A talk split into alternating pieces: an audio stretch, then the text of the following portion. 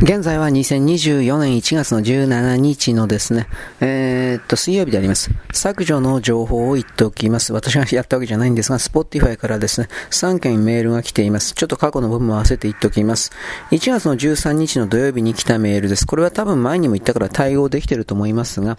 マガジンエロ人のマガエロヘッドラインのひゃくごというものが、テイクダウンノティフィケーションノティフィケーションまあこれあの、テイクダウンノティフィケーションだったか何かっていうのは確かの著作権者からの、えーっとね、申し立てによって消しますよだったと思います。全部それかな。で、えーっとね、昨日来たやつはですね、これは、えー、まずマガジンエロ人マガエロヘッドラインのいちがついつかごにちごうが削除されました。次、えーっとですね、これは昨日のいちがつじゅうろくにちの火曜日に来たんですが、昨日配信の中でもちらりと触れましたが、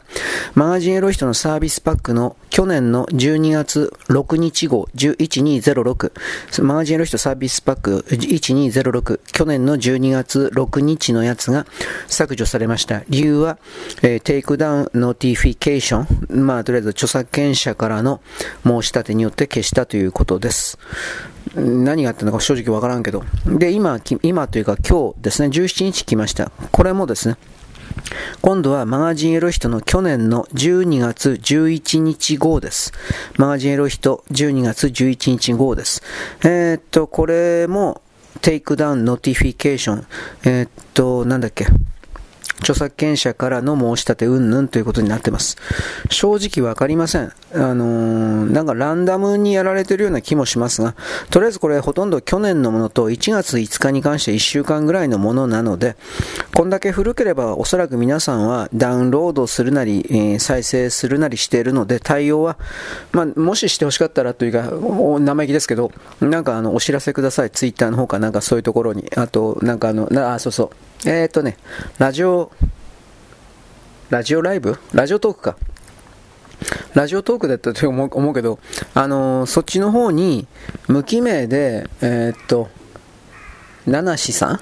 あの、身元明かさんでもええから、マガジンエロ人のアカウントに意見を送るだったか、感想を送るだったか、なんかそういうフォーラム、欄があります。これはウェブでやんないとダメ。アプリを持ってる人はアプリからできますが、えー、っと、ウェブからでも、つまり Windows でアプリ全然持ってない人も、えー、っとね、ラジオトークマガジンエロ人がなんか出たら多分そこ行きます。で、そこに、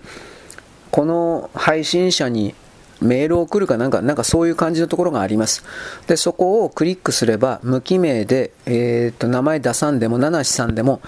いっかいの送信につきはっぴゃくじ以内だったかな。はっぴゃくじ以内の送信ができます。もしそういうので、今この削除されたものに対して対応していただき、欲しいっていうんであれば、まあなんかメールください。ただできるかどうかわかりません。去年の今年もいちがついじょうまえだから、まあみんな聞いてるだろうということで。まあそんなわけです。みっつ、とりあえずさんけんのお知らせ。直近のやつは今日のマガジンエロ人のじゅうにがつじゅういちにちごうということになりました。だからこういう形で次から次から削除があって最終的にはアカウントの凍結があり得るので、